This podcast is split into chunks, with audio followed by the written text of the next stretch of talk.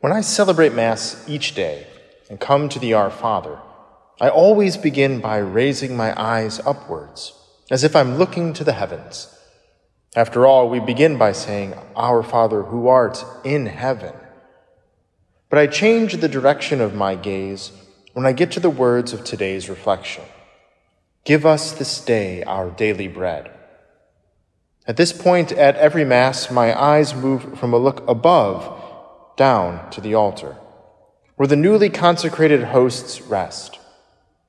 It seems rather obvious in the Catholic imagination that when Jesus teaches us to pray for our daily bread, he is teaching us to pray for the Eucharist and to receive its graces into our lives. Many of you have been away from the Eucharist for some time now due to the pandemic. And many of you still may be unable to return to Mass for various reasons even though our churches are beginning to reopen. No doubt, this hunger and desire for the Eucharist, our daily bread, must be very strong within many of you who are listening to these words. We realize this because our daily bread is no ordinary thing. However, many Catholics have forgotten the Eucharist's true meaning, or perhaps were never catechized to know that it is food that goes beyond the ordinary truly the body and blood of Jesus Christ. As the Catechism tells us, this petition applies to a hunger from which the world is perishing. Man does not live by bread alone, but by every word that proceeds from the mouth of God, says Jesus in Matthew's Gospel. That is, by the word he speaks and the spirit he breathes forth. There is a famine on earth not a famine of bread nor a thirst for water, but of hearing the words of the Lord, says the prophet Amos.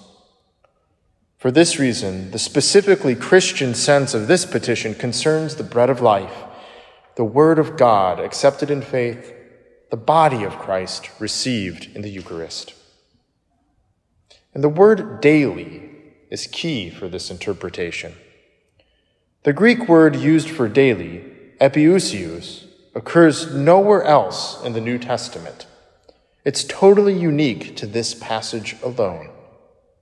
And taken literally, it means supersubstantial.